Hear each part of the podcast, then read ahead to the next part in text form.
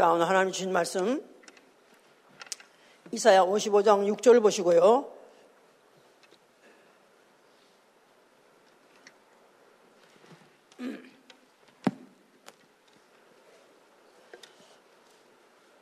너희는 여호와를 만날 만한 때 찾으라. 가까이 계실 때 그를 부르라. 악인은 그 길을 불의한 자는 그 생각을 버리고 여호와께로 돌아오라 그리하면 그가 긍휼히 여기시리라.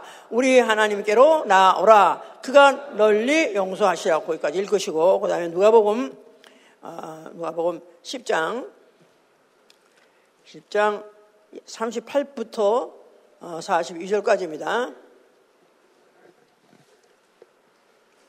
저희가 길 갈 때 예수께서 한 초원에 들어가심에 마르다라 하는 이름하는 한 여자가 자기 집으로 영접하더라. 그에게 마리아라는 동생이 있어 주의 발 아래 앉아 그의 말씀을 듣더니 마르다는 준비하는 일이 많아 마음이 분주한지라 예수께 나와 가로되 주여 내 동생이 나 혼자 일하게 두는 것을 생각지 아니하시나이까? 저를 명하사 나를 도와주라 하소서. 주께서 대답하여 가라사대 마르다야 마르다야 네가 많은 일로 염려하고 근심하나? 그러나 몇 가지만 하든지 혹 한 가지만이라도 족하니라. 마리아는 이 좋은 편을 택하였으니 빼앗기지 아니라 하시니라. 하나님은 살아계신 분이다. 하나님은 살아계신 분이다. 하나님은 살아계신 분이시다. 자 그는 살아계시되 그는 가까이 하지 못할 빛에 거하시고 감히 아무나 가까이 하지 못할 빛에 거하신다고 디마데전서 6장 16절에 이렇게 되어 있어요. 그렇겠죠? 하나님은 감히 누가 감히 가까이 갈 수가 있겠습니까? 그런데 그러나 그가 가까이 계시다고 생각할 때 그를 부라는 것입니다. 그러면 만나 주신다는 거고 또한 그를 만날 때 그를 찾으라는 것입니다. 그러면 그는 만나 주신다는 것입니다. 감히 가까이 있는 그 어, 빛에 거하시는 분이 그가 가까이 계시다. 지금 만날 만한 때다. 만약 그때를 절대로 기회를 놓지 말고 아, 만약 그를 부르거나 찾는다면은 만나 주시는 분이시다 그 말이에요. 자, 우리의 신앙은 나 영혼이 의롭다 하는 영혼이라고 믿는 것이죠. 나는 의롭다함을 받았다. 예, 다만 예수의 피를 믿음으로 의롭다함 받은 나 영혼이죠. 이사야 50장 8절에도 의롭다함을 받은 나 영혼이 어, 그 만나기를 또 나아가서는 어, 그를 어, 알기를 사모하는 거 바로 이게 우리의 신앙생활인 것입니다. 실제로 하나님 만나시 원하십니까? 아유 하나님 어디 계신지 어떻게 알고 만나요? 만날 수 있습니다. 사모하세요. 만약에 그를 만나려고 사모한다면 만날 수 있습니다. 자 또한 어, 그 사모함이 어, 이제 가득 차 있기 때문에 만약에 그를 만날 수 있는 기회가 있다면 결코 놓치지 않는 것입니다. 기회가 있다면 결코 놓치지 않고 만, 만나려고 하는 거, 이게 바로 우리의 신앙생활이다, 이 말이에요. 내 평생 기회를 놓치지 아니하리라. 내 평생 기회를 흘려 떠나버리지 아니하리라. 아멘. 자, 기회, opportunity, 기회. 예, 기회. 기회라는 것은 어, 사람에게 굉장히 어, 살 힘을 주고 또 생기를 주고 정말 도전할 수 있는 그런 용기를 주는 그런 것이 바로 기회입니다. 사람마다 그렇게 말해요. 일생 중에 세 번은 기회가 있다. 누구든지, 누구든지 세 번의 기회가 있다는 거예요. 그건 신도 안 믿는 세상 사람들 그렇게 말하고 있는 거예요. 아마 확률에 의해서 그렇게 말하겠죠? 어, 출세할 수 있는 기회? 아니면 돈 벌 수 있는 기회? 아무런 어떤 행복을 찾을 수 있는 기회? 뭐 이런 것들을 기회가 있다고 그래요. 그런데 그 기회가 아, 가까이 왔다. 아, 잡을 수 있다. 그랬을 때 포착하는 사람과 뭐거나 말거나 그냥 봐도 아이 나까지 나 같은 경우 되겠어? 그래가지고 아버지는 평생 비렁뱅이 비렁뱅이죠 비렁뱅이. 한국말은 참 좋은 그런 형용사가 많거든 비렁뱅이 되는 것입니다. 아무리 그런 기와 딸을 잡지 않으면 소용없는 거예요. 어, 배를 찌더라도 물이 들어왔을 때 들어왔을 때 배를 딱 띄면 그냥 휙 나가버리죠? 그런 때 나에게 휙 한번 올 수 있는 그 기회 이걸 놓치는 사람과 잡는 사람 다른 것이죠, 이제. 다만 누가 성공한 자냐? 그 기회를 포착하는 사람이에요. 또 기회가 왔다면 결코 놓지 않는 거예요. 농부는 어, 결코 계절을 놓지 않습니다. 꼭 봄에 심어야 어, 싹이 나고 열매를 맺기 때문에 그렇죠? 또 아이들은 학령길 놓지 말아야 되죠? 아무 때나 막 들어가는 게 아니에요. 참, 내가 지금 실감하는 거예요. 우선 하나가 들어가면 열이 나간다더니 한 마디가 들어가면 열 마디가 나간다는 식으로 이게 들어가서 입력되는 그런 시기 그것도 아, 정말로 너무나 아, 너무나도 아주 야멸찰 정도로 정확합니다. 또 결혼 정년기도 있고요. 또 임산 뭐, 애, 아, 자, 사람이 사람을 아, 낳을 수 있는 그런 임산기기도 그것도 또 기회 그것도 아무나 되는 거 아니죠. 뭐 말할 것도 없이 돈 벌 기회 말할 것도 없습니다. 아마 여러분들 중에서 많이 들었을 거예요. 너야 정신 차려 밤낮 교회만 가서 할래면 뭐하냐 너, 너 깡통 찬다. 너 젊을 때 돈 벌어라 막 그러죠? 아무 때나 보는 것도 아니라 젊을 때라 막 그래요. 예, 맞습니다. 세상삼이 그것도 기회예요. 예. 그런데 성경은 뭐에 대해서 써있는 책이냐면 하나님의 경륜과 사람이 만나는 시기에 대해서 오고 있어요. 하나님의 경륜이라면 경륜, 스케줄, 하나님의 일정표예요. 하나님은 창세 이전부터 영원 전부터 자기의 일정표를 정했어요. 스케줄을 정했어요. 이것을 성경에서 알 수 있습니다. 그 일정표를 정해진 그 일정표와 하나님의 일정표는 정해진 것도 영원 전에 확실하게 정했고 나아가서는 그 일정표 결코 변하지 않습니다. 그 일정표와 인간이 만나는 그 부딪히는 바로 인카운터라고 하죠. 만나는 그 어, 기회 바로 이게 바로 성경에 써 있어요. 그래서 하나님의 경륜과 사람이 만나는 기회 이거를 다시 말로 한마디 말하면 섭리라고 말해요. 섭리. 섭리. 그래서 이것을 만약에 만약에 내가 하나님과 나하고 어쩌다가 어쩌다가 만날 수 있게 됐는데 바로 이 기회 놓치지 말아야 된다. 그래서 그 기회를 잡으려면 섭리를 잡았다 하는 것이고 섭리를 감당한다는 뜻이고 만약에 섭리를 감당하는 자는 축복이요 섭리를 놓치는 자 섭리를 감당하지 않는 자는 결국 영원히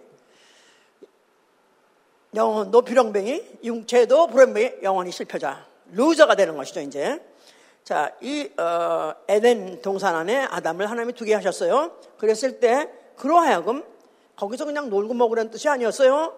거기서 에덴 동산을 다스리고 지키게 하라. 다스리고 지키게 하라. 할 일이 있었어요, 그도.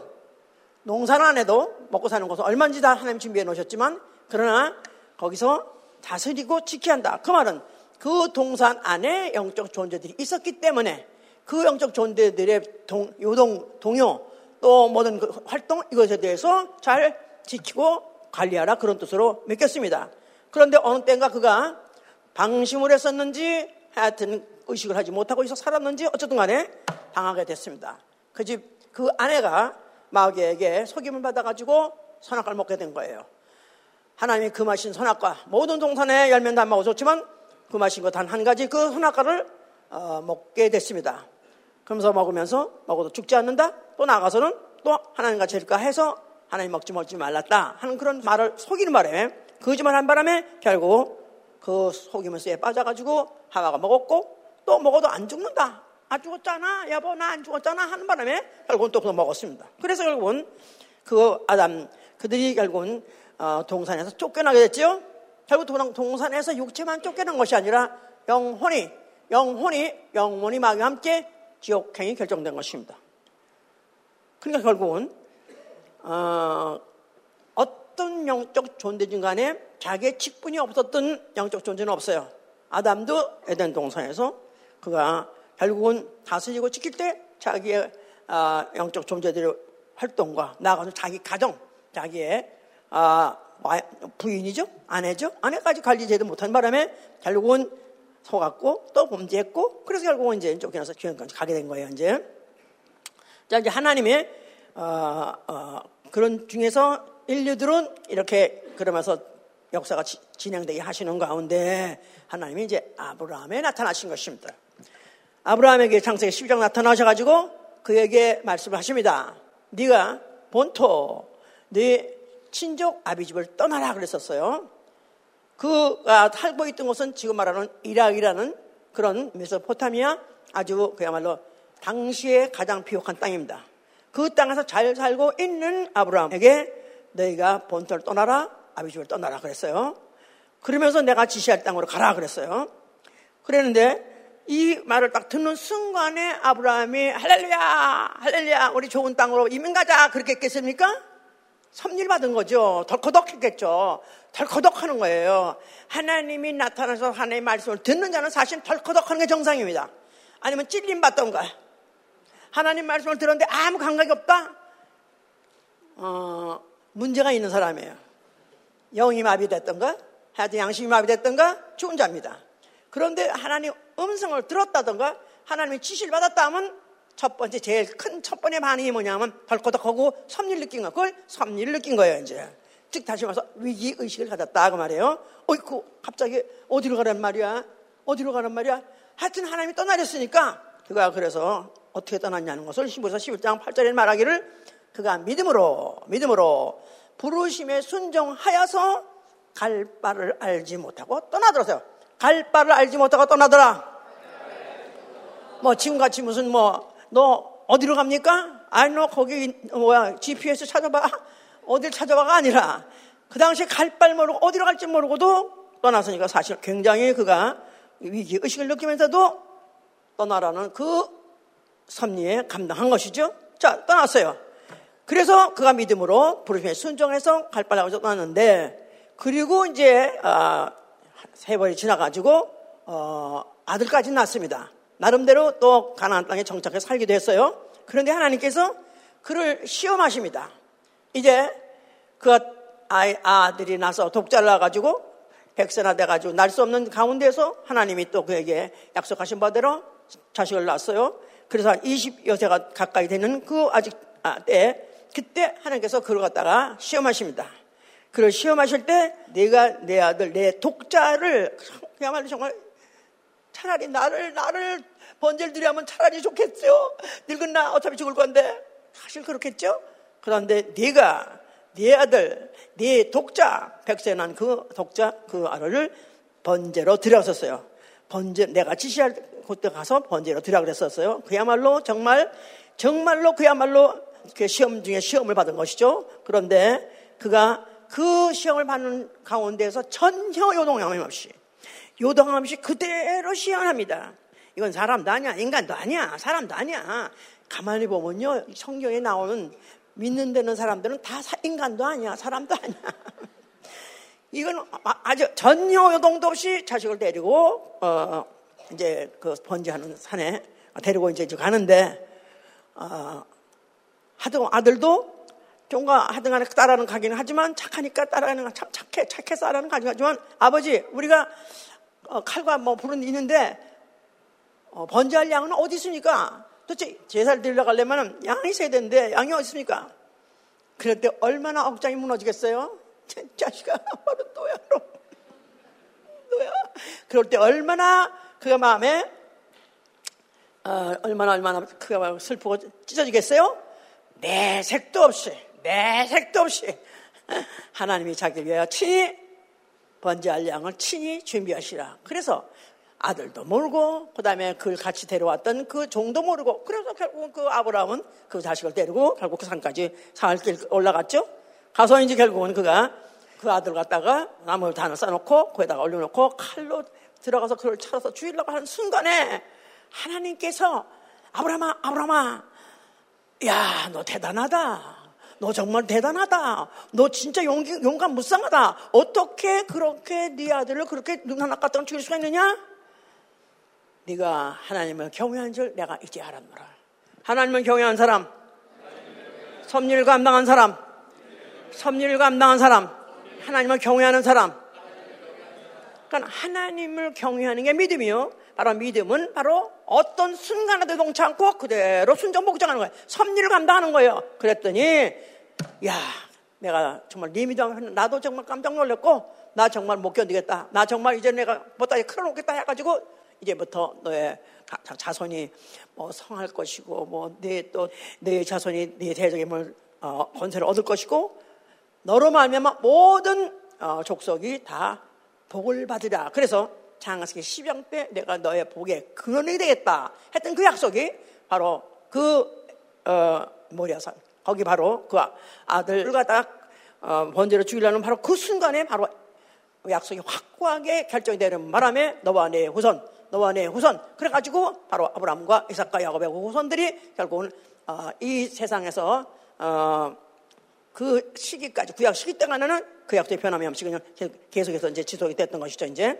자, 그래서 이제 그 어, 후손이 가고 있는 가중에 이제 이삭과 그다음에 이제 야곱과 에서, 에서가 맞아들이고 야곱이 이제 어, 찾아요. 쌍둥이인데 먼저 나왔기 때문에 이제 에서를 장자를 하는데 그 야곱은 낳자마자 지 어머니한테 듣기를 사실은 큰 자가 적은 자를 섬기리라 하는 하나님의 예언이 있었어. 네가 지금은 비록 어, 차자로 나왔기 때문에 장자의 명분, 장자권을 갖지 못하지만 언젠가는 니네 형이 오히려 너를 섬길 것이라는 예언을 그대로 말했어요. 리브가가. 그런데 그걸 알기 때문에 언젠가 이건, 이건 반드시 뒤집어졌다. 반드시 자기가 바로 장자권을 가져야 된다고 생각했기 때문에 야비한 인간이라 그런 게 아니라 하나님의 약속은 해로울지라도 이루어져야 되기 때문에 그래서 그가 그렇게 이제 그걸 호시탐탐 노렸었습니다. 그러다가 이제 그, 어, 에서는 장자, 그는 털 사람이라. 그러니까 아주 굉장히, 어, 아주 남자답고, 털 사람이 그잖아요. 털 많은 사람 보통 남자답고, 영맹무쌍하고, 아주 대, 대범하고, 그, 그릇이 크고 이런 사람들 아니에요, 주로? 그런데 그가 나아가서, 들어가서 그날 따라서 뭐 찬양가인데 아무것도 잡은 게 없어. 그래 쫄쫄 굶어가지고 배가 고픈 거라. 아, 돌아오니까 집에 그 지동생이 팥죽을 쑥, 붉은 죽을 쓰고 있는 거야. 그러니까, 야, 그거나 한국 주라 그랬더니, 형, 내 이것도 나도 애써서 심쓰는 거 내가 이거 고향 줄 수 있어? 공짜로 못 주지? 그랬더니, 야, 뭘 달래는 거야? 뭐든지 내가 나가 달래면 줄 거야. 그랬더니, 그래, 진짜야? 정말이야? 정말이야? 정말이야? 정말이야? 그래, 그러면 형, 그러면 그 장자분 이잖아, 형님한테. 그럼 내가 이, 이 죽한 거 그거 내가 바꿔줄게. 그랬더니, 야, 이 자식아, 그게 반맥이죠? 장자, 뭐니 그게 반맥이죠? 그래, 어서 죽한 그릇 내놔. 그래, 죽한 그릇 먹고 장자권을 받았어요. 실질적으로 육지에는 그거 먹고 배가 불렀지만은 저것 때 아무것도 손해하는 거 없는 줄 알았었어요. 아무것도 손해하는 거 없는 줄 알았어. 어, 그래서 이 자식, 애, 가 아주 어려가지고 철이 없어서 장자권에 뭐가, 뭐가 있는 것 같은데, 야, 자식아, 그래가지고 그 코송을 쳤는데 그 후에 성경은 반드시 그렇게 말하고 있습니다. 후에 그 당시엔 그렇게 해서 지나간 것 같고 아무것도 아닌 것 같았는데 후에 그에 드쳐 이제 결정이 나온 거예요. 예, 그 아버지가 늙어서 죽게 됐어요. 그래가지고 그가 내가 죽을 때가 됐으니까 이제 내가 죽기 전에 내가 축복하리라. 누구한테? 장자의 명분을 갖고 있는 자에게 장자가 받아야 될 그 축복. 아브라함과 이삭과 야곱. 아브라함과 이삭과 야곱. 그 복, 복, 복. 그 복을 내가 바로 축복을 이 시간에 내가 하고 죽을 테니까 그 대신에 이제 아, 그 별미를 가져오라고 해서 별미 특별한 특별한 음식을 가져오라 그래 그랬어요. 그래가지고 그거 이제 그 바로 장자에서는 어, 어 진짜 아버지가 죽을려는 거 보니까 정말 이때 이거 놓치면 안 되겠다 싶어서 나름대로 어, 사냥해서 하러 나갔습니다. 그런데 그때 이제 그 애미하고 작당을 해가지고 그 이제 어, 야곱이 그그 찾아가 야곱이 결국은 이제 그, 그 아버지한테 별미를 갖다 엄마가 만든 걸 갖다 주고는 그리고 축복을 받았어요. 이미 그래서 장자가 받을래. 축복을 축복을 받아가지고 흠뻑 받고 났는데 그러고 난 다음에 이제 형이 헐레벌떡 오는 거 보니까 oh my God 이거 이거 잘못한 거 아닌가 큰일 난거 어떡하나 했는데 아닌 게 아니라 뭐 하여튼 그 후에 내가 아버지와 내가 뭐, 뭐 별미를 가지고 왔나이다. 나를 축복하소서 그랬더니 그 어, 이삭 이삭이 갑자기 oh my God 아니, 아까 내가 널 이미 축복한 거 아니야? 내가 언제 축복, 난 지금 사냥 갔다 이제 왔는데요? 그럼 누구란 말이야? 아, 고놈 아냐? 고얌, 채놈이 고놈이 그럼 이번에 또 뺏어간 거야? 그래서 이제 그 후에, 그 후에, 그가 이제 축복의 을 아니, 어떻든 간에 하든 나는 장자니까 나를 축복하소서 했더니 나 그럴 수 없어. 축복은 아무나 주는 거 아니야? 장자한테만 주는 건데 이미 내가 이미 했어. 이미 축복했어. 그런 바람에 그때 가서 울고 불고 방송되고 그랬습니다. 눈물로써 흘리면서 아버지 아버지요 더 이상 날 축복할 것이 없나니까 아니 어째 어째 한 번밖에 못합니까 아니 아버지가 하면 두 번이야 되는 거 아닙니까 하면서 막 몸부림을 치고 울었는데 그때 그거를 히브리 12장 16절에는 그렇게 표현하고 있는 거예요 후에 축복을 기업으로 받으려고 몸부림을 치면서 눈물을 흘렸으나 그는 버림바가 되어 눈물을 흘렸으나 그는 버림바가 되어 회개할 기회를 얻지 못했느니라. 회개할 기회를 주지 않았다는 거예요. 한 번 놓쳤는데 팥죽을 매일 한 것도 아니고 한 번 딱, 한 번 딱 팥죽을 바꿔놓는데 그 후에 다시 바꾸려고 했는데 회개할 기회를 주지 않다는 것입니다. 이미 기회라는 것은 여러 번 있는 것이 아니라 성경의 기회는 한 번밖에 없습니다. 해보세요. 성경에서의 기회는 한 번밖에 없다. 이 기회를 놓치지 않으시길 위해서 축원합니다. 자, 이 성경의 모든 스토리가 다 뭐냐? 한말로 말하면 이런 기회, 이런 섭리를 받아들인 사람의 축복, 아니면 그걸 놓친 사람의 저주, 이에 대해 쓰고 있는 게 바로 성경의 바로 역사예요.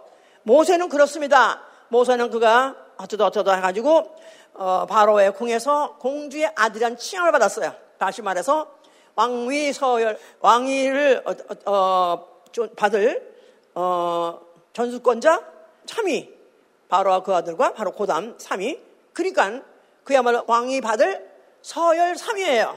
그러니까 지금 미국으로 말할 것 같으면 어, 서열 3위가 어, 하원 하원 위원장이야. 그러니까 만에 대통령이 죽고 그다음에 부통령이 죽으면 그다음에 하원 위장이 대통령 되는 거야. 그러니까 굉장히 높은 거예요 지금.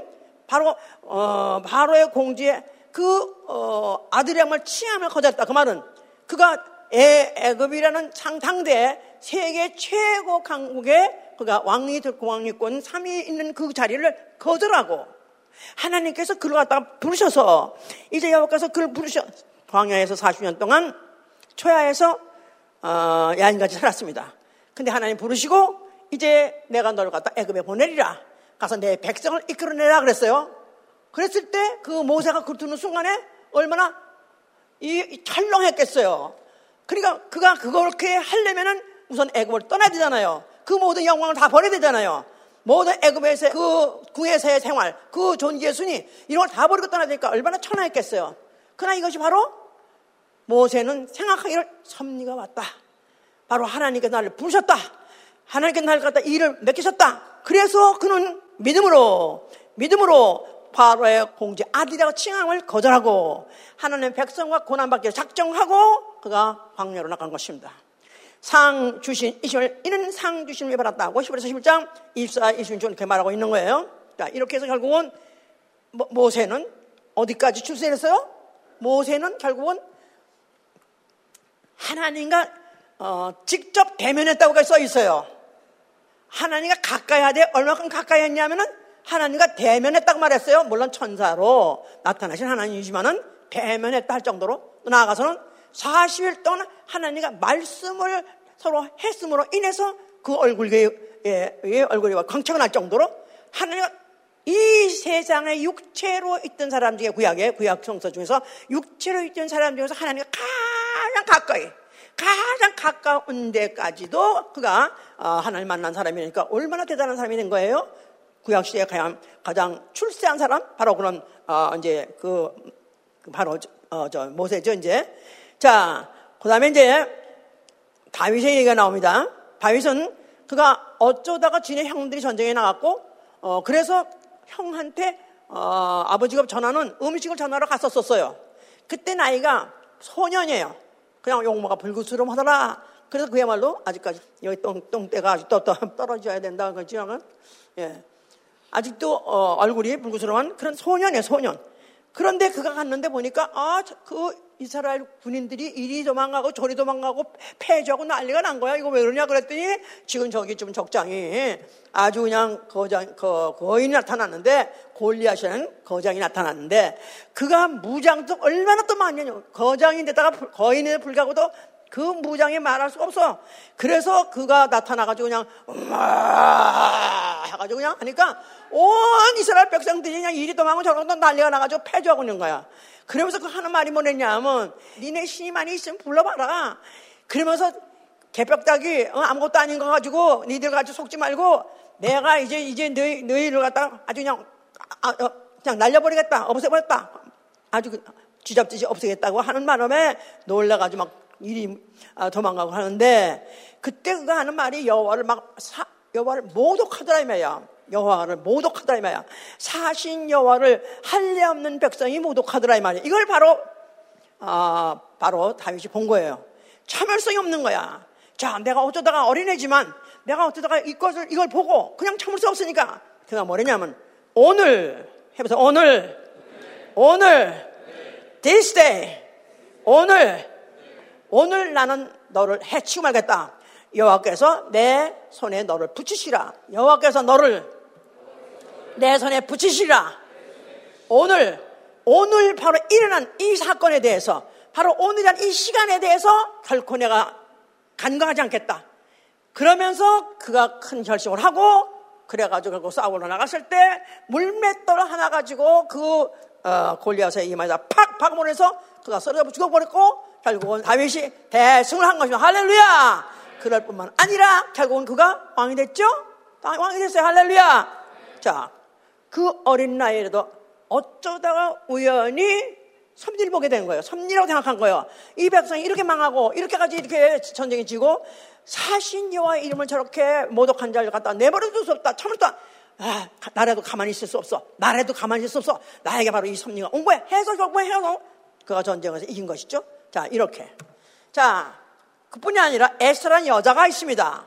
에스라는 여자도 유대인으로서 이방종에 가서 어, 살고 있었을 때 그때 그 어, 뭐 하만이라는 그 사람에 의해서 그 동족이 멸종하게끔 생겼어요. 그때 유대인들이 다 멸종하게끔 그렇게 그런 멸종하겠다는 그런 계획이 아, 이루어지고 있고 착착 이루어지고 있고 이제 조금 있으면 그의 모든 종족이 다 죽임을 당하게 됐어요. 이것을 소식을 들었어요. 그랬을 때 이제 모르드게란 삼촌이 어, 말하기를 어, 너가 어, 그때 어떤 법이 있냐면은 그 임금한테는 그가 물론 왕후예요. 왕으로 이제 왕후래도 그때 뭐 거기에 처처이 많기 때문에 하여튼 그렇게 있다 할지라도 어, 그런 중에 어, 임금의 부름이 없이 안 뜰 보통 이렇게 왕궁 보면은 왕궁들이 이렇게 있고 그 안에 뜰이 있잖아요. 그걸 내전이라고 어, 그 안에 그 안뜰에 만약에 왕이 부자라는데 만약 거기 들어가 있잖아요. 그럼 누구든지 그가 누구든지 죽이는 법입니다.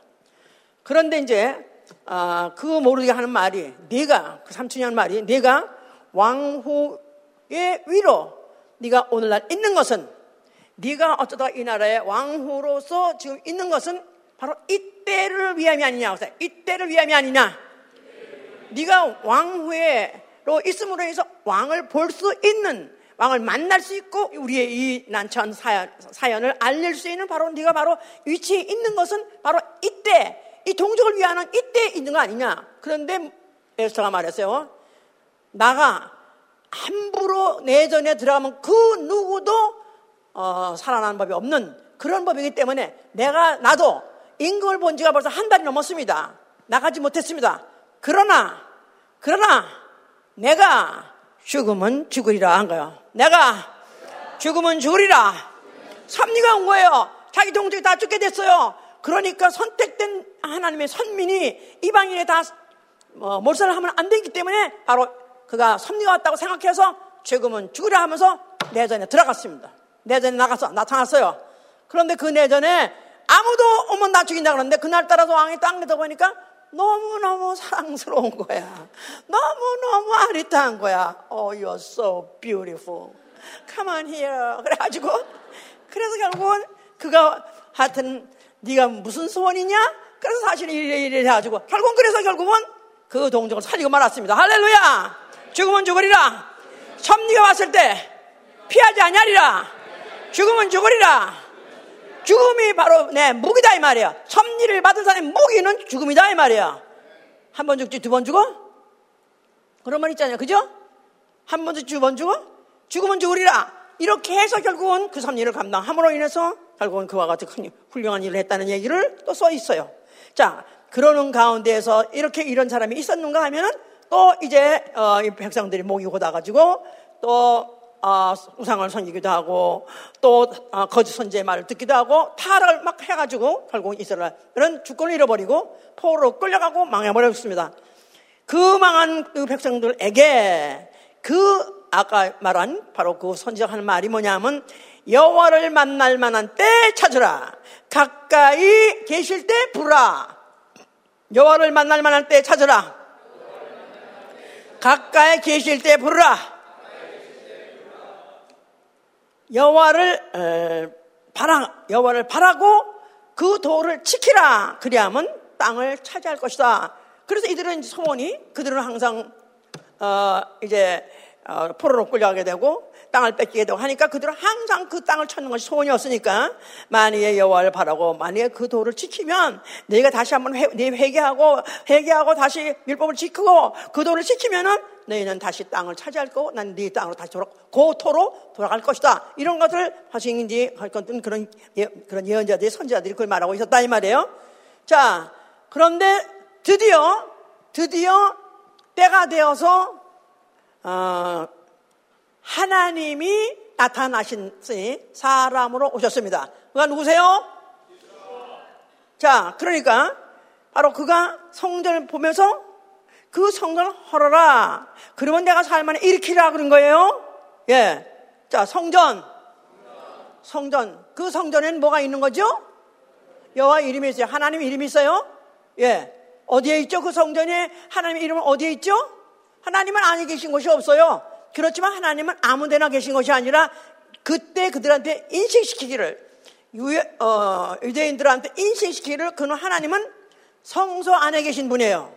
거기다가 그 지성소 안, 성소도 말고 또 지성소 안에, 그 지성소도 말고 그궤 위, 속죄소, 속죄소에 나타나신 분이에요. 속죄소.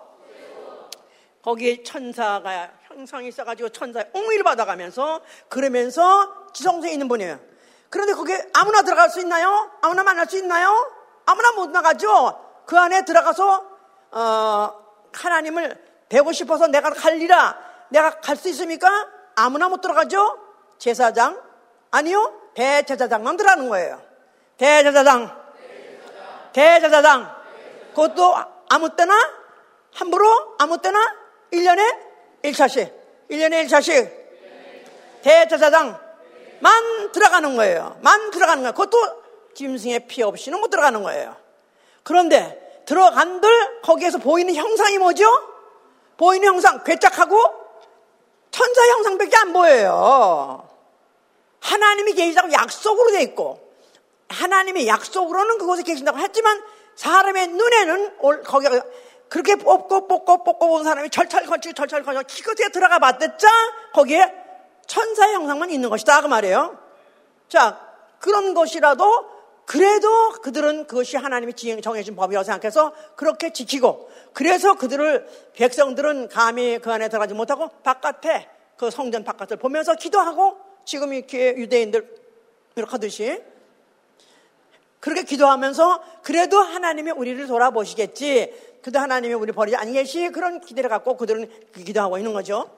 그런데도 뭐 많은 사람들이 포로 끌려가기도 하고 이민족과 합해가지고 이미 어, 정체성도 잊어버리고 그래가지고 소수만 돌아와서 결국은 성전 근방에서 살면서 그래도 언젠가가 하나님이 어 하나님이 오시겠지. 그건 생각을 못하고 감히 바라지 못하고 메시아를 보내주시겠지. 그런 그런 메시아를 보내주고 이렇게 하는 그런 기대를 갖고 살아왔다 그 말이에요. 메시아.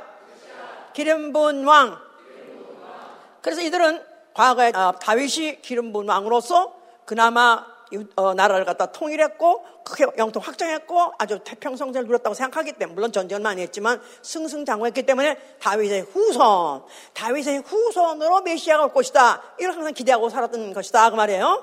자 그런데 바로 예수께서 그 성전을 향해서 그걸 바라보고 그 성전에 각각 각 언제가 나타나실 그 메시아를 기다리고 있는 그들에게다가 성전을 헐어버려라 함으로 인해서 그의 기대할 수 있는 대상조차도 아주 무너뜨려 버리는 그런 엄청난 발언한 것이다 이 말이야. 성전 헐면 내가 크게 말하지 않게 해주세요. 내가 이거, 이거, 이거 앞으로 며칠 또 써야 되기 때문에 이거 목소리를 내가 아껴야 되는데 반응이 좋으면 적게 하고요. 반응이 크지 않으면 내가 크게 해요. 그러니까 반응을 크게 해주시면 내가 좀 목소리를 아끼겠어요. 아멘. 아멘. 할렐루야. 아멘. 아멘. 할렐루야. 예. 너희가 헐면 내가 일으키리라. 자, 뭐를 헐려는 거죠? 뭐를 헐려는 거예요? 여호와 이름 어디에 있는 이름? 지성소에 있는 이름. 아무나 들어갈 수 없는, 아무나 가까이 할 수 없는 거야. 아무나 가까이 할수 없는 거야. 겨우 해야 대제자장만 가까이 가도 결국은 하나님 보이지도 않는 거예요. 천사만 보는 거예요. 천사 그것도 형상만 보는 건데 이거 걸어버려라. 이제 이 시대가 끝났다. 내가 왔으니, 내가 왔으니 누가 온 것이죠? 하나님의 아들이 오신 거예요? 예, 독생자가 오신 거예요? 그런데 그걸 자기가 어, 어, 자기가 지칭 자칭을 말했을 때 항상 인자라고 말해요. 인자. 하나님이 사람으로. 하나님이 육신으로. 자, 요한복 1장 1절 뭐라고? 말씀이 계시니라. 이 말씀은 하나님과 함께 계신 이 말씀은 곧 하나님이라. 그래서 말씀이 육신으로. 하나님이 육신으로. 하나님이 육신으로. 하나님이 사람으로. 하나님이 사람으로 오셨다 그 말이에요. 사람을 오셨을 때 그는 공중에 있는 분이 아니라 지고한 지고하시고 지고하셔서 공중에 콕콕 숨어 가지고 하다못해 지금도 그렇잖아요. 지금도 텔레비전이나 보고 무슨 뭐 인터넷으로 한 보지 대통령 얼굴 볼 수 있어요? 아무나 한번 어떻게 봐? 예? 거기다 뭐 그 호위병 무슨 무슨 뭐죠? 그저뭐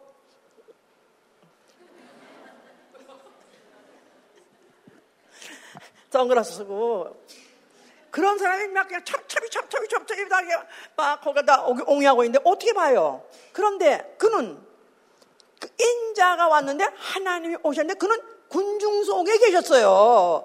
사람들 속에 계셨어요. 죄인과 함께 하셨어요. 병든 자와 함께 하셨어요. 그가 하나님 아들이니까 누가 믿겠어? 말도 안 되는 거지. 하나님, 제사장도 함부로 만날 수 없고, 제사장도까지 안, 안 되는데, 어떻게 하나님이 사람 와갖고, 또 그것도 안 믿는데다, 또 사람 중에, 죄인 중에 함께 같이 식사도 하시면서, 그러니까 이건 말도 안 된다고 생각하는 거죠. 그런데 예수께서는, 그러기 때문에 성설 헐어버려라. 내가 사흘 만에 죽었다가 사흘 만에 다시 일으키리라. 그게 바로 성전이다. 그러니까 예수 그리스도 말씀이 육신으로 하나님의 사람으로 사람이라야 죽을 수 있으니까. 하나님은 못 죽여요. 하나님 가까이 이미 심지어는 가까이도 가지 못한 하나님은 어떻게 사람이 죽이집니까? 영이신 하나님은 어떻게 사람이 죽입니까? 사람 속에 들어서 사람까지 죽으려고 오셨으니 인자요. 그래서 그 성전 헐어버려라. 사흘 만에 이렇게 그 말은 자기가 죽었다가 사흘 만에 일어난 성전 그것이 바로 그, 그 여호와 이름이 있는 성전을 대체하는 살아있는 바로 하나님 아들이심고 살아있는 하나님을 만날 수 있는 기회를 주신 것이다 이 말이에요. 살아계신 하나님을 만날 수 있는 기회. 누구죠? 그게 그걸 뭐라 그런다고 뭐라 그런다고? 인자. 살아계신 하나님을 육안으로 만날 수 있는 기회. 육안으로, 육안으로, 사람의 눈으로, 육으로서 살아계신 하나님을 과거에는 하나님을 혹시 어쩌다가 말씀, 말씀이 들려도 아니면 하나님을 어쩌다 실컷 본 것 같지만 환상을 봤다도 어, 난 죽었어. 이제 나는 죽었어. 이렇게 생각했었어요. 그런데 이제 그 살아계신 그 하나님, 그 전, 현존하시는 그 하나님을 육체로 보다, 육체로 만났다. 이거는 유대인을 안다면, 유대인 역사를 안다면 믿을 수 없는 사실입니다. 근데 뭐 그러거나 말거나 아무것도 모르고 아무것도 아닌 사람한테는 별게 아닌 것 같지만 하나님이 수천 년 동안 역사를 깔아놓고 그 모든 하나님의 속성을 보여주고 또 하나님의 역사를 보여준 가운데에서 사람이 나타나가지고 내가 하나님이다. 내가 봐요. 너희가 육안으로 볼 수 있는 너희와 가까이 있는 하나님이다 했을 때 믿을 사람이 아무도 없다 이 말이에요. 이해가 가십니까? 그러니까 거짓말이다. 죽여야 돼 그런 거지요. 그래서 결국 그는 죽음에 이긴 것이다 이 말이에요. 여기까지 이해 가세요? 그가 거짓말하고 거짓말 쳐놓고도 급 수 있는 거짓말 했으니까 하나님을 평정하고 자기 자칭 하나님이니까 이거야말로 죽여야 될죄 아니겠어요? 자, 결국 그래서 그가 십자가에서 아, 아, 죽으시, 죽으신 거죠. 자, 그런데 죽으시게 되기 전에, 죽기 전에 이제 공생이라는 시간이 있었어요. 공생에 그가 사람들과 사람들 중에서 사람같이 사셨던 기간, 이 공생이에요. 사람들 중에서 사람 뭐 같이 살았던 어, 시, 기, 시기 이게 바로 공생이에요. 그 공생의 기간 동안에 그 예수께서 하신 일이 소문이 막 퍼지기 시작했어요. 온 갈릴리와 수리아 땅까지 수리아가 시리아야 시리아 그러니까 예루살렘에서 그 당시에 시리아까지 기층 굉장히 멀잖아요. 거기까지 막, 막 소문이 막 퍼진 거예요. 그래서 그때, 그때 천국 복음이 전파되면서 각색 병든 자들이 몰려들었다 그랬었어요. 각색 병자, 하여튼 온갖 뭔 병든 자들은 다 모여가지고 바로 그를 만나고 그를에게 가까이 가면은 병이 났더라 이 말이에요. 그가 손을 얹은 지 병이 났고 그가 귀신을 쫓은 지 떠나가고 그 앞에 그를 만나기만 하면 그를 갖다가 만약에 그에 갖다가 소리를 질러서라도 만약에 어, 나사, 나사렛 여자 날 불쌍해서 소리 소리 질렀지만 그가 지나가더라도 그가 가까이가 음성만 들으면 병이 나는 것 났고 고쳐맞고 어떤 소경 소경은 소경 나름대로 또 예수께서 무슨 어 그 여리고를 떠나가신다 소리 듣고는 그가 그 기회를 놓치면 안 됐다 하셔서 소리를 고래고래 고래 지었죠. 나사렛 예수여 불쌍해서 불쌍해서 불쌍해서 했는데 그 제자들은 그걸 갖다가 어, 시끄럽다고 말했지만은 그래도 불구하고 계속 집요하게 불렀더니 그 예수께서 가다가 딱 자리에 자리에 어, 멈춰 서시더니 저를 부르라 해가지고 그를 갖다 가까이 오라고 해서 네 소원이 무엇이냐? 내가 보는 것으로는 아니다. 네 믿음이 너를 구원하냐? 싹 완전히 어, 속에 눈을 떴습니다. 할렐루야! 이렇게 이렇게 이렇게 그가 가까이 있을 때, 가까이 있을 때, 만날 만한 때 그를 찾고 그를 갖다 가까이 있을 때 부르니까 결국 그를 갖다가 그의 자기 문제를 해결할 뿐만 아니라 그가 누구냐는 걸 아, 보게 된 거예요. 그는 사람으로 오신 하나님이시다. 사람을 오셔서 사람 중에 함께 사시는 하나님이시다. 이렇게 그들이 알게 된 것이다. 그 말이에요. 그래서 그렇게 해서 있었지만은, 그러나 결국 이제 그것이 오래는 가지는 못했죠. 왜냐하면 사람들이 다, 그 다음에 결국 오해한, 그걸 아직도 모르는 자들, 그런 자들의 오해에 의해서 결국은 죽임에 넘, 넘기게 되는 건데, 제자들을 부르셨어요. 제자들은 그들이 각각 자기의 아, 직장 업무를 보고 있을 때 예수께서 아, 그들을 갖다 너가 배를 놓, 배를 버리고 또 그물을 놓고 딸을 따르라. 아니면 또 세관의 인자들에게 세관을 떠나서 따르라. 해가지고 그들 부를 때마다 자기들의 떠날 수 없는 사정, 가족, 생업 이런 걸 버리고 떠났습니다. 그들도 섭리를 받은 거야. 섭리. 섭리를 받아가지고 갈까 말까 이거 하다 마는 거에 죽는 거 아니야? 그랬음에도 불구하고 섭리 감당한 사람은 다 결국 제자가 된 것입니다. 예수 그리스도의 제자가 된 거예요. 자 그런데 어, 떤 청년 부자 청년은 어, 그가 내가 어떻게 하면은 영생 얻으니까 그러면서 그 관심이 그래도 기특하게 아, 또 영생에 대해 관심이 있기 때문에 그래서 내가 그럼 계명을 다 지켰냐? 네, 다 지켰나이다. 난 이런 것들은 어릴 때부터 식은 죽까지 다 먹고 다 지켰나이다. 그래? 그러면은 네 모든 소유를 버리고 그리고 날 따르라 그랬었어. 네 모든 소유를 버리고 나를 따르라. 근데 그 청년이 부자더라고 해서 부자, 돈이 많은 사람, 그런 부자한테다가 돈을 다 버리고 그리고 나를 따라하는 바람에 이때야말로 덕커덕했겠죠. 따르는 것도 그런데다가 또 돈까지 보내니까 그런데 그가 돈이 많은 거로 근심하면서 떠나가더라. 근심하면서 떠나가더라. 예수께서 떠나가는 그 뒤통수를 보고 어떻게 생각하셨어요? 어, 쟤참 똑똑하네. 쟤 안 속하네. 그랬겠어요? 예? 불쌍히 여겼겠죠. 불쌍히. 불쌍히 여겼겠죠? 그러면서 뭘 하셨냐면, 나, 부자가 천국 가기는 약대가 바늘구멍 통과하는 것보다 더 어렵다.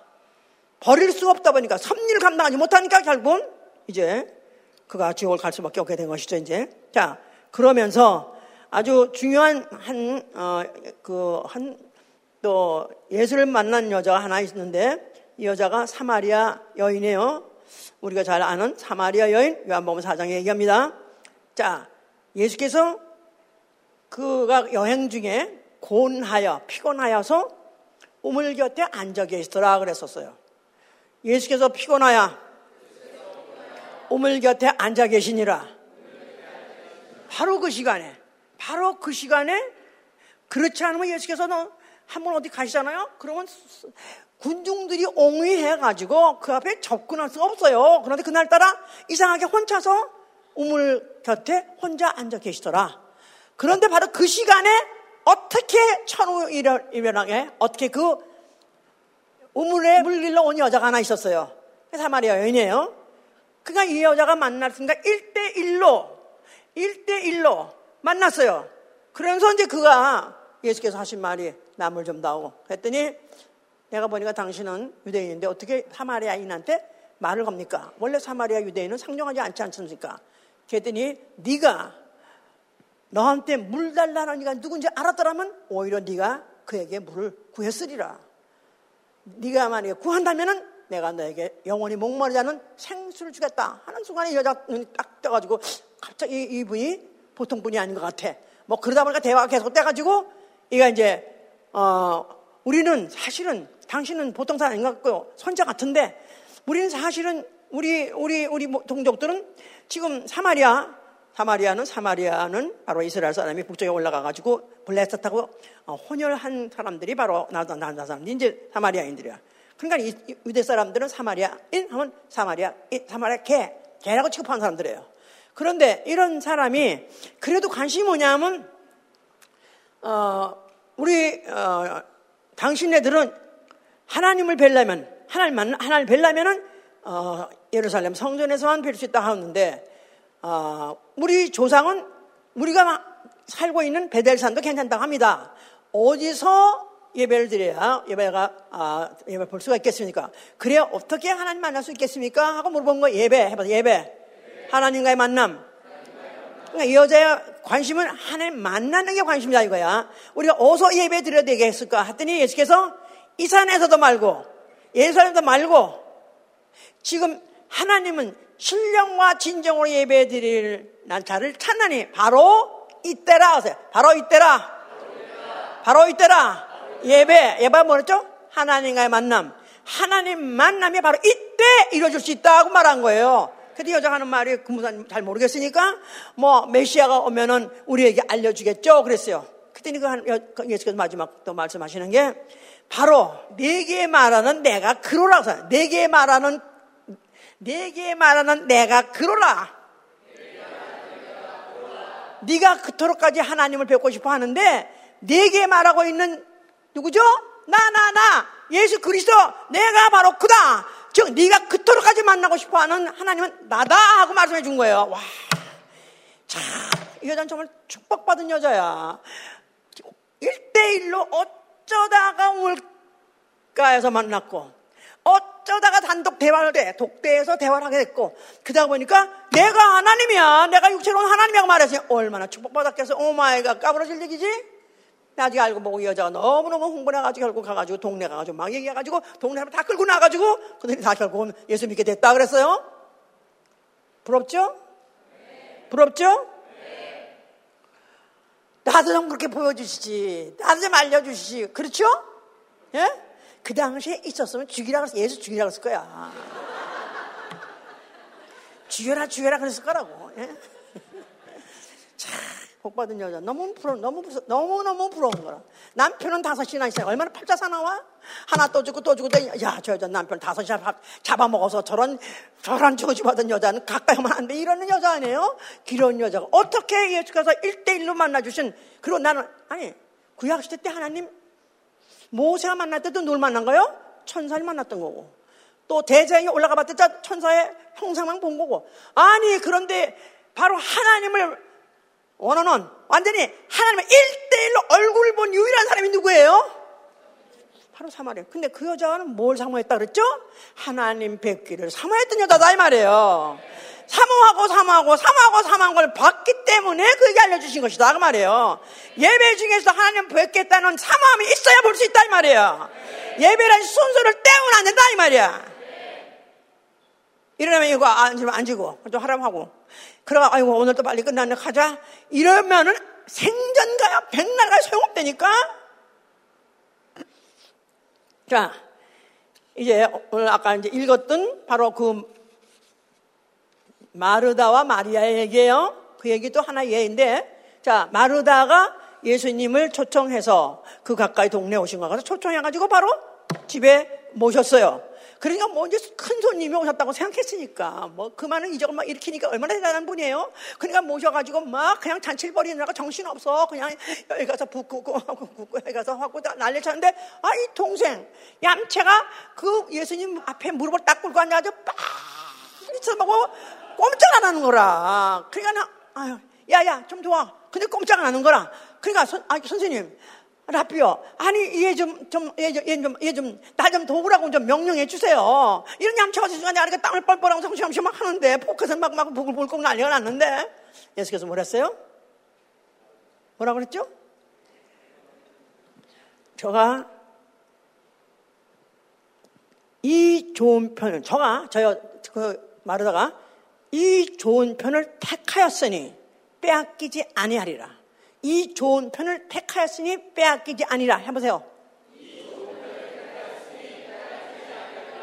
좋은 편 아니면 나쁜 편 좋은 편 반대 좋지 않은 편이 있는 거예요 예수님이 나타나셨다 이거야 예수님이 나타났을 때 그에게다 뭐를 음식을 해드리면 그것도 좋지만은 그보다 더 좋은 거 뭐냐면 예수님이 내 말을 하러 왔을 때 그 말을 들어주는 거 이상 좋은 게 어디 있겠어요 그렇죠?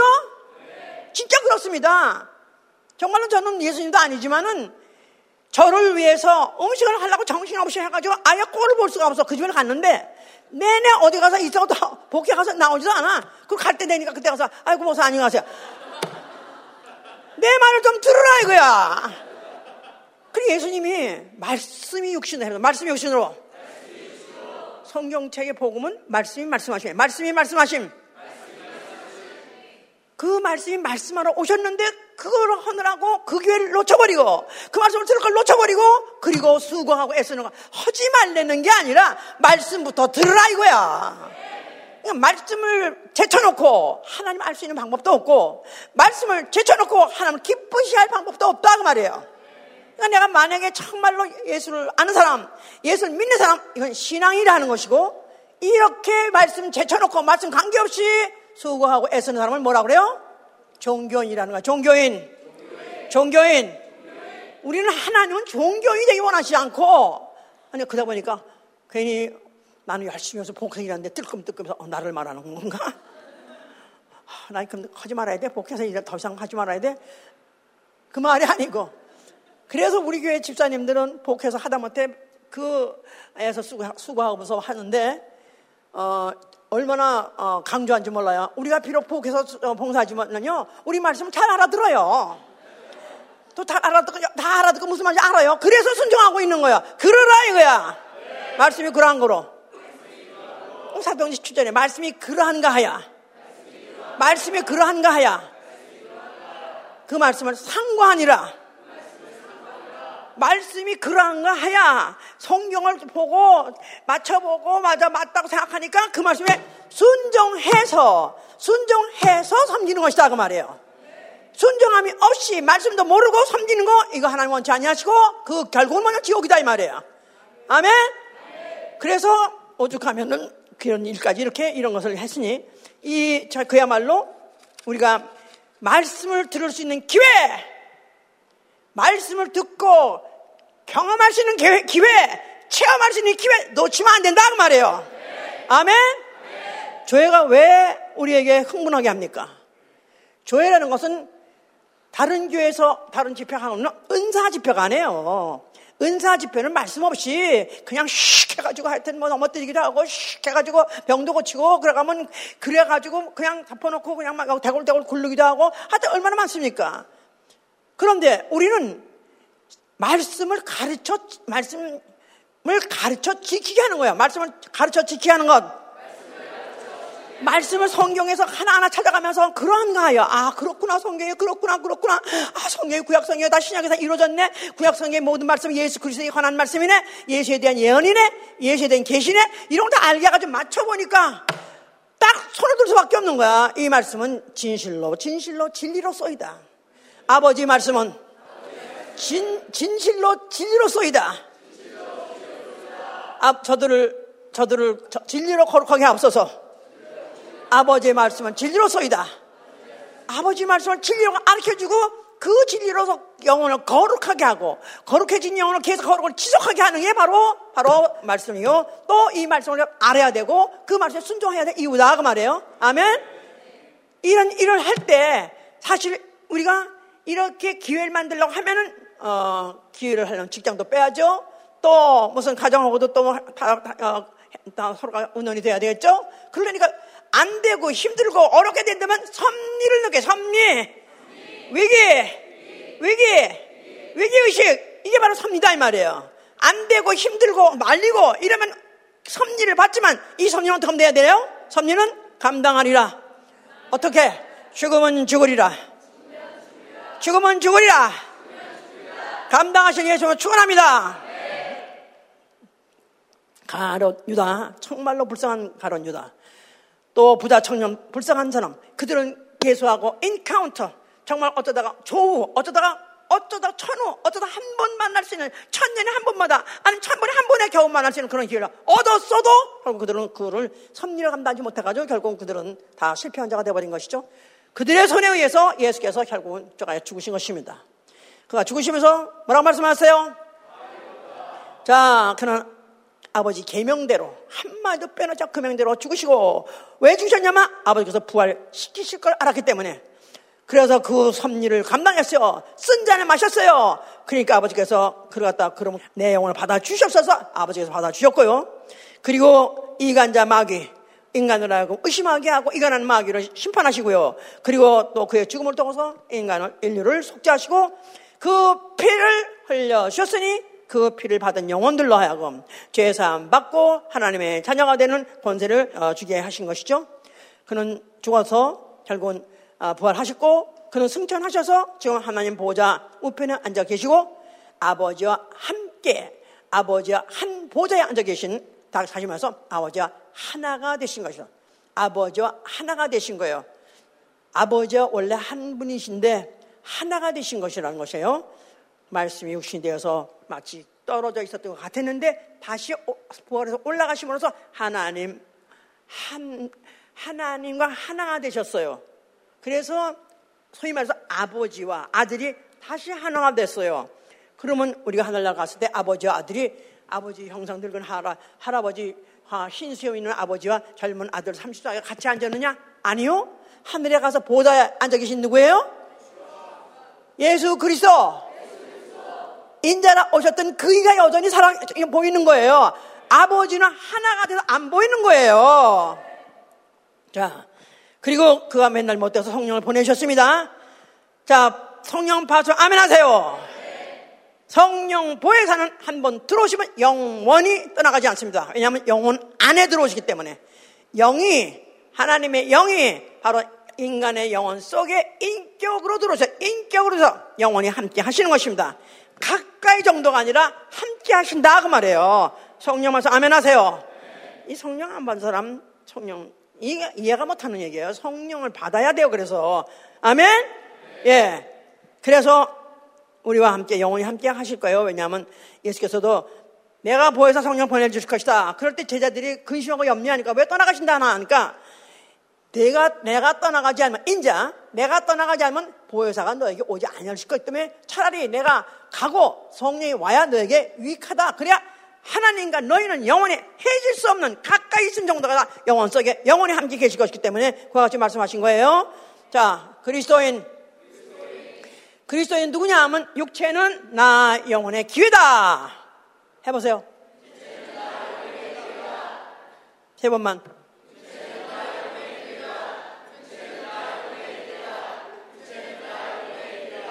영혼이 영혼이 육체를 떠나면 아무 어, 변화 일으킬 수도 없는 것이고 또 아무것도 하나님께 받을 수 있는 것이 없기 다만 앞으로 지옥 가는 것밖에 없어요. 자 그런데 육체는 나 영혼의 기회다. 첫째 회개할 기회, 회개할 기회. 어, 너희 중에서 하나님의 은혜에 이르지 못하는 자가 있을까 두려워라 그랬었어요. 은혜는 하나님 피, 피 뿌리시면 은혜 쏟아지고 있지만 그러나 회개하여야 받을 수 있는 것입니다. 그래서 오늘도 하나님은 천년이 하루같이 하루가 천년같이 회개 한 사람이라도 회개하고 구원받기 원하시는 거야. 회개하고 구원받기 원하신다. 하나님이 얼마나 안타깝게 기다리냐면 천년이 하루같이 하루가 천년같이 그렇게 하나님 하루가 지나가는 것 자체를 그렇게 안타깝게 기다리고 계신다 그런 뜻입니다. 나 영원 회개하리라. 그래서 회개해서 이제 두 번째 거듭나야 되는 거죠. 거듭날 기회. 사람이 물과 성령으로 거듭나지 않으면 하나님 나라에 들어갈 자가 없다 그랬었어요. 물과 성령으로 거듭나지 않으면 하나님 나라에 들어갈 자가 없느니라. 육으로 난 것은 육이요. 성령으로 난 것은 영이니라. 예. 무슨 말인지 성령 바꿔야 되면 압니다. 거듭 났다는 사실을 확실히 믿게 되는 거예요. 하늘에 계시니, 하늘에 계신 우리 아버지, 그렇게 믿어집니까? 실제로 믿어집니까? 예, 이거는 성령으로 거듭났기 때문에 믿게 되는 거예요. 세 번째, 성장, 자라야 되는 거예요. 자, 히브리서 5장 12절, 14절 보니까 너희가 때가 오래가 됐는데도 불구하고 세월이 오래 갔어. 교회 된 지 오래됐어. 그런데 마땅히 선생이 되어야 함에도 불구하고 만약 하나님 말씀에 아직도 초보에 머물러 있거나 아직 누구한테 가르침을 받아야 되는 그런 자가 됐느냐. 아직도 젖이나 젖이나 먹을 자지 아직도 단단한 음식을 못 먹을 자가 되었구나. 만약에 장성한 자는 누구냐 하면 단단한 식물을 먹는 자요. 지각을 사용해서 연단을 받아서 선악을 분별한 자가 되어야 된다는 것입니다. 단단한 음식, 반나 쭈쭈쭈 잔만 먹으려는 게 아니라 뭘 먹어야 된다고요? 단단한 음식 먹기가 딱딱해가지고 힘들지만 그것이 입에서는 힘들어도 지 속에 들어가면 단이라. 그래서 섭리가 왔을 때 단단한 몽둥이 맞는 것 같이 힘든 날짜도 감당하는 자. 그래야 바로 그가 장성한 자요. 장성한 자에게야 하나님이 자기의 나라를 기업으로 주시죠. 그렇죠? 자, 네 번째, 육의 몸을 심고 영의 몸을로 다시 하는 것입니다. 육의 몸을 심을 기회. 육체에 있는 이 모든 것들을 우리가 다 아, 심을 수 있는 기회. 나 영의 몸을 얻을 수 있는 기회로 삼으시고 무슨 탈란트를 갖고 있든지 내가 무슨 재주가 있든지 아니면 시간이 있든지 전신 전 전심 전심으로 모든 힘을 다해서 영의 몸을 위해서 심으실 예수로 축원합니다. 이 기회 놓치지 마세요. 그래서 세월 아끼라 빼가 악하니라 세월을 아끼라 시간을 아끼라 똑같은 말이죠. 시간 아끼라 빼가 악하니라 The days are evil. 바로 이 시간은 가면 갈수록 얼마나 얼마나 교묘하게 얼마나 얼마나 시간이 가면 가서 세월 세상 막 바뀌면서 속이는지 몰라요. 속여요. 시간이 그냥 있는 것이 속여요. 어, 벌써, 어, 벌써 가을이네. 어, 벌써 올해가 다가서 말만 하지 실제로 시간을 체험하지 못하게 하는 거예요. 시간을 절감하지 못하게 하는 거예요. 그날이 그날같이 느끼게 하는 거야. 이러면서 나를 속이는 것이다 이 말이야. 시간은 지금 얼마나 쏜살같이 같 나가고 있는지 시편의 기자도 말하고 있죠. 홍수같이 쓸려나가고 있다는 거예요. 평생이 일시간에 다 했나이다.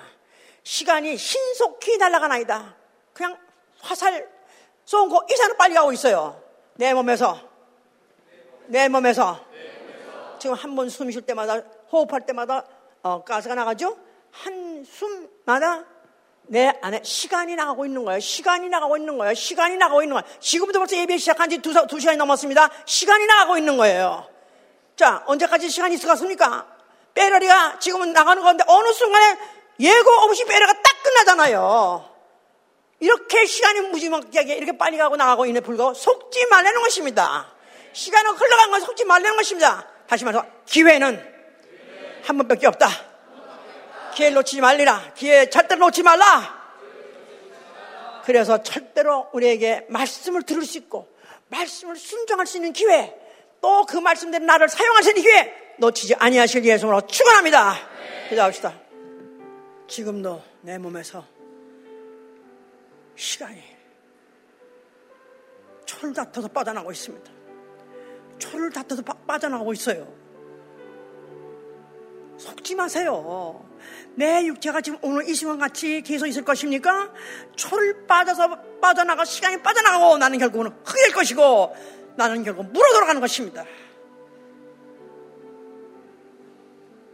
그럼에도 불구하고 하나도 시간의 감각 없어. 시간이 악하기 때문에 그렇습니다. 시간을 지금 속이고 있는 공중권에다가 시간을 잡고 나를 속이는 것입니다. 속지 말게 하여 주시옵소서. 절대로 이 시간을 내가 붙잡게 해주시고 이 시간에 따라서 오늘 이 기회 놓치지 않게 하여 주시옵소서. 기도합니다.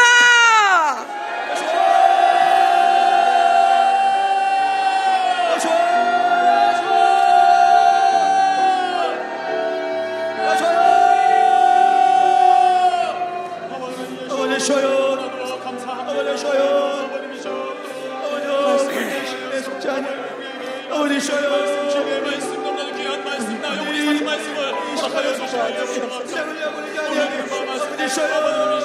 영혼에게 주어진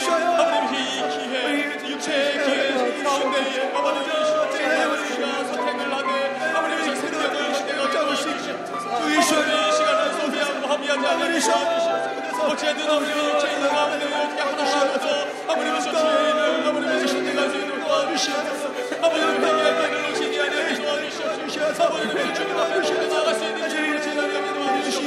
아버님 아버지 저희 평생 주 이슈하여 그를 축복하시고 도와주시옵소서.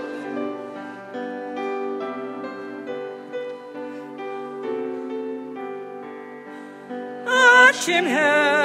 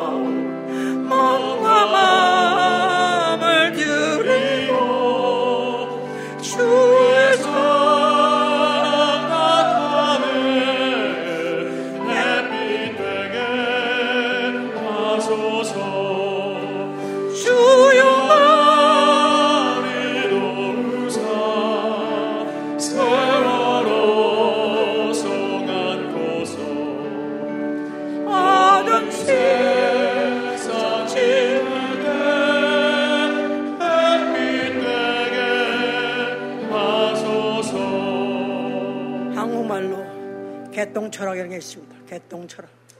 그래도 개똥 철학에도 있으면은 세월 가는 데는 실감합니다. 세월이 얼마나 험하다는 거.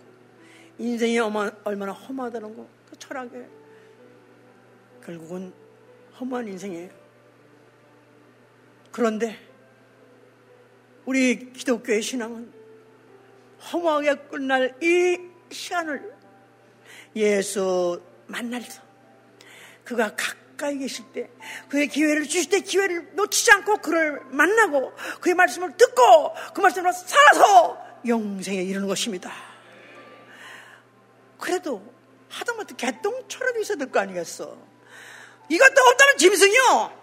시간을 전혀 기억하지 않, 시간에 대한 감각이 없는 건 짐승밖에 없어요. 아니면 돌이에요. 무생물이에요. 시간에 대한 감각이 있어야 돼요. 나로 하여금 시간에 대한 감각 있게 해 주시옵소서. 시간이 이게 흘러가고 있다는 사실에 대해서 안타깝게 생각하게 해 주시고 세월 놓지 않게 하시고 기회를 잡게 하여 주시옵소서. 다시 한 번 기도합니다.